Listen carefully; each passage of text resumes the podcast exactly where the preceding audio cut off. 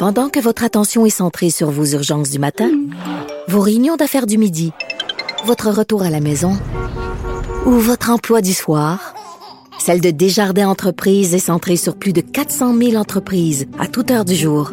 Grâce à notre connaissance des secteurs d'activité et à notre accompagnement spécialisé, nous aidons les entrepreneurs à relever chaque défi pour qu'ils puissent rester centrés sur ce qui compte, le développement de leur entreprise. On le sait, on vit une crise euh, sans précédent. C'est du jamais vu ce qui se passe, même euh, moi en tant que juriste, de voir un peu tous les pouvoirs qui sont attribués dans la loi euh, sur, le, dans le fond, sanitaire, les autorités sanitaires qui, qui ont beaucoup de pouvoirs. et là, ce qu'on a vu cette semaine, c'est que, bon, il y a deux côtés à la médaille. Et euh, il y a euh, une requête qui a été déposée. C'est un contrôle en, révision judiciaire, dans le fond. Pour, euh, et, ce qu'on veut, on ne demande pas de l'argent. C'est en lien avec le confinement. ce qu'on dit, c'est que là, les droits et libertés ont été brimés. On est allé trop loin dans cette crise-là parce qu'il y a toutes sortes de droits. C'est certain que je ne peux pas être insensible à tout ça. Il y a, a peut-être une façon de faire parce que c'est sûr qu'on se rappelle qu'à l'époque, il y a des gens qui sont morts pour nos droits et libertés. Et est-ce que la crise sanitaire est un prétexte pour brimer des droits? On en parle avec euh, Maître Guy Bertrand qui, euh, pilote cette, requête qui a été déposée, qui est avec moi. Bonjour, euh, Maître Bertrand.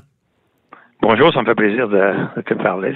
Merci d'être là. Donc, euh, euh, expliquez-nous, parce que c'est sûr, je ne vous cacherai pas que, vu la, crise sanitaire, vu l'intérêt public, là, on, a donné vraiment tous les coups des franches au gouvernement. Beaucoup sont de son côté pour dire, bon, euh, ils doivent brimer des droits pour que tout le monde aille mieux.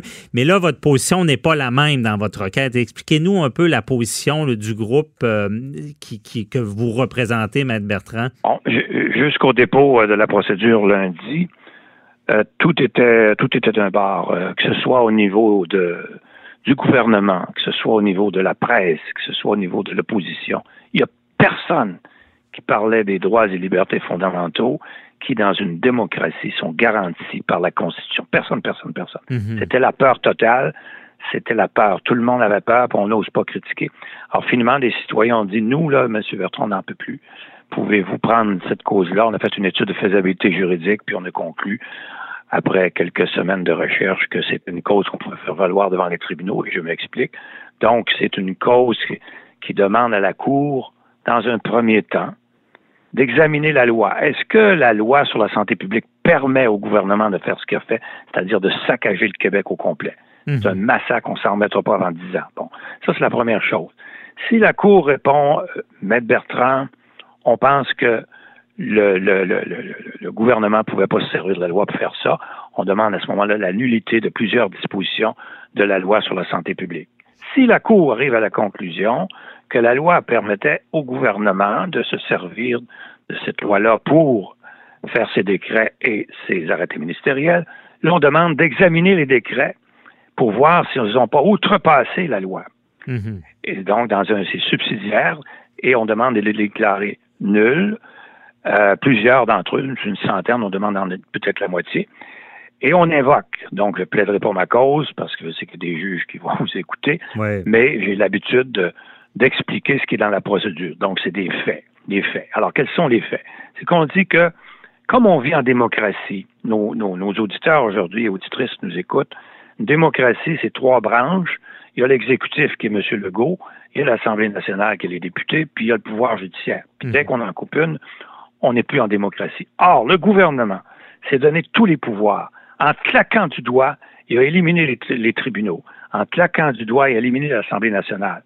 Et, ce qui est terrible, c'est que personne, aucun député de l'Assemblée nationale s'est élevé pendant un mois et demi jusqu'à temps qu'on, parce qu'on renouvelait les décrets à chaque neuf jours, on ne se rendait pas à dix. Personne s'est levé pour dire ça se peut pas. Là. Oui, oui, oui, mais il y a la démocratie qui existe. Et c'est la même chose pour les tribunaux. On a fermé nos tribunaux, on a fermé les temples, les palais de justice où se déroulent les procès, où on vérifie la qualité des actes posés par les gouvernements puis par les législateurs. C'était vraiment là, moi personnellement, je n'en revenais pas que de, tout ce qui se passait. Ça, c'est ce qu'on appelle, Jean-François, une, une dictature molle, et non pas dure, dure c'est avec des militaires, mais molle, c'est quand une personne, M. Legault, un groupe avec Arruda ou un parti gouverne par décret, puis prolonge sa gouverne par décret. Pas long. mettons que les 10-15 premiers jours, on pouvait lui pardonner, mais après, il n'y avait aucune raison.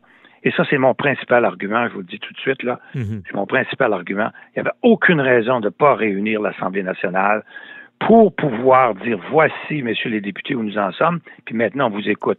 Avez-vous des propositions à nous faire pour qu'on viole pas autant tous les droits de la société? Je comprends, Maître Bertrand, dans le fond, parce que c'est sûr qu'il y en a qui sont choqués, ils voient ça, ils disent ben il y, a une crise, il y a urgence d'agir. Mais vous, si on, regarde ça, c'est, pas que vous contestez ce qui a vraiment été fait pour euh, garder la, santé du public, mais la façon que ça a été fait, euh, qui était qui, qui était pas, il n'y avait pas assez de consultation. Là. Ben, c'est parce que c'est grave, là. Là, on n'est plus en démocratie. Puis je, vais continuer mon, exemple, vous allez me suivre parce que vous avez vous êtes juriste aussi. Mais là, après ça, c'est sûr que quand on va arriver en cours, le procès, on va essayer de l'imaginer cet après-midi. Le juge se tourne vers Maître Bertrand. Alors moi, je démontre tout de suite qu'il y a une violation grave de tous nos droits, puis j'ai pas le temps de les énumérer aujourd'hui. Je pense que le gouvernement va le concéder, qu'ils ont, ont atteint nos droits.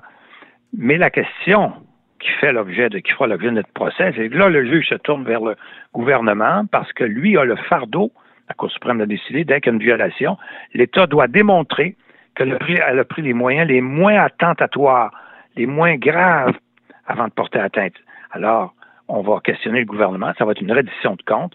Expliquez-nous, M. Arruda, M. Legault, quand vous saviez que le feu était à Montréal-Nord, dans les foyers CHSLD, puis, puis un petit peu dans les cantons de l'Est, pourquoi vous avez confiné tout le Québec?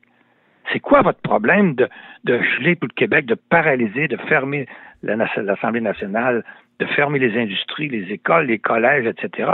C'est quoi votre problème? Hmm. Alors, vous vous imaginez, et là, après, nous, on a le droit de faire entendre nos scientifiques qui ont déjà été consultés. On va avoir des gens de la Suisse, de, des États-Unis, de la France, pour expliquer que le Québec particulièrement, puis d'autres aussi, n'avaient aucune raison de ne pas savoir, dès le mois de novembre, la Chine l'avait déjà dit, on n'est pas dans un cas d'Ebola où tout le monde peut être atteint, tout le monde peut mourir, les enfants comme les plus vieux. On était dans un cas de coronavirus, c'était au 19e fois que ça se produisait.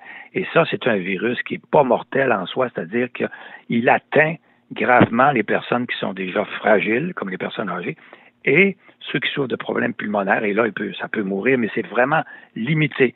Donc, concentrez-vous des endroits où il y en a, puis là, bloquez ça, confinez ça, mais gelez pas tout le territoire, puis détruisez pas sur le plan social, sur le plan économique, financier, tout le Québec au complet.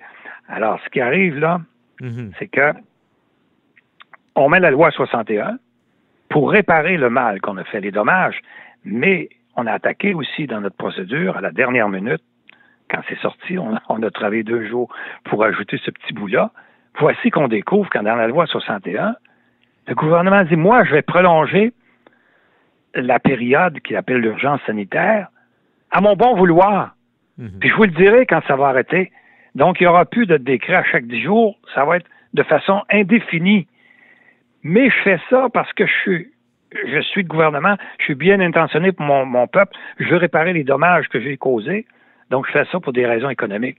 Et ça, c'est ça, c'est grave parce que là, tu viens encore une fois de donner un coup à l'Assemblée nationale parce que toutes les lois qui ont été votées peuvent être tirées, diminuées.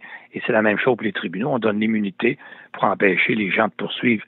Donc, on a ajouté ça à notre procédure. Et euh, c'est un petit peu là, en gros, là, ce que ce que c'est que la procédure. Je comprends.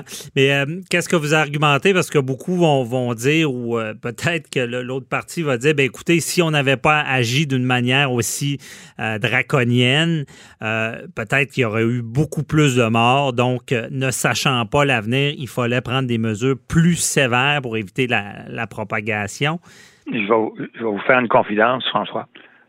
Ils vont être démolis. Ah. Juste en contre-interrogatoire, je vais les démolir. Parce que si ça, là, c'est le troisième plus grand échec au pays, au monde. J'ai les chiffres d'hier, là. Après la Belgique, il y a 810 morts par million d'habitants. L'Espagne en a 621. Et le Québec, c'est un pays au troisième rang, 583 morts par million d'habitants. Après ça, il y a l'Italie, la France, etc. C'est un échec total, qui, au surplus, n'a pas permis de sauver ceux qu'on voulait sauver le plus possible, nos aînés, les personnes aînées? Mhm. Donc, on a pris le moyen le plus, le plus extraordinaire, le plus dramatique pour lutter contre ce virus. On a échoué, puis on a. alors, c'est clair que c'est, l'excuse qu'ils vont donner, mais ils sont très mal placés parce qu'ils ont échoué. Je comprends. Et pour, aussi pour savoir, désolé, il nous reste environ deux minutes. Je voulais savoir, est-ce parce que là, c'est un recours judiciaire, puis comme vous l'avez bien, expliqué, les pouvoirs, bon, le judiciaire est un des pouvoirs, il y a le législatif, exécutif. Est-ce que, est-ce que vous, vous, vous, pensez que l'opposition, ça serait pas à l'opposition à faire valoir ces arguments-là en politique? Ben, c'est sûr. C'est sûr que depuis qu'on a déposé notre procédure, euh, François, il ne se passait rien avant, là. Mhm. Silence total. Tout le monde, les médias, tout le monde, tout le monde suivait le gouvernement qui avait fait peur. Puis personne ne se levait. Puis depuis lundi, parce que nous, on a dit, est-ce qu'il y en a un, parce que ça prenait l'unanimité à l'Assemblée nationale pour le projet 61, est-ce qu'il y en a un qui va se lever? Puis nous, on taquinait beaucoup euh, Catherine Fournier, que je connais bien. Peut-être qu'elle est comme indépendante, elle pourrait se lever. Mais là, depuis lundi, voici que tout le monde sort. Donc, on est content d'avoir déposé une procédure. Là, les députés se lèvent. On en voit qu'ils deviennent braves. Tout d'un coup, ça se lève. Oui, oui, oui. Le barreau s'est levé. Le barreau qui n'avait pas dit un mot. Oui, c'est la loi 61, oui. Exactement. Le barreau a dit exactement notre argument dans notre procédure. C'est qu'au moins enlever, revenez à 10 jours parce qu'au lieu de mettre ça de façon indéfinie, la pandémie, là, ou la période de, de, extrême. Mm-hmm. Euh, donc, euh, je pense que oui, les députés ont un rôle à jouer. D'ailleurs, les députés auraient dû le jouer bien avant. Euh, vous donner un exemple en passant. Quand ils disent qu'ils ne pouvaient pas réunir l'Assemblée nationale, on a vérifié avec la Suisse, parce que je travaille avec Pierrot Métrier, qui est un Suisse, euh, ancien député. Puis en Suisse, ils ont le Parlement national de 225 députés, puis on réunit leur monde.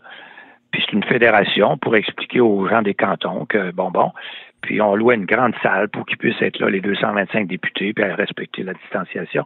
Non, nous, nous, nous, faut bien le confesser, c'est un échec total. Maintenant, est-ce que le gouvernement aura, dans le procès, au moment du procès, aura le courage d'avouer qu'ils étaient de bonne foi, mais qu'ils ont vraiment échoué parce qu'ils partaient avec des chiffres mhm. qui leur faisaient croire qu'on aurait 300 000 morts, puis bon, etc.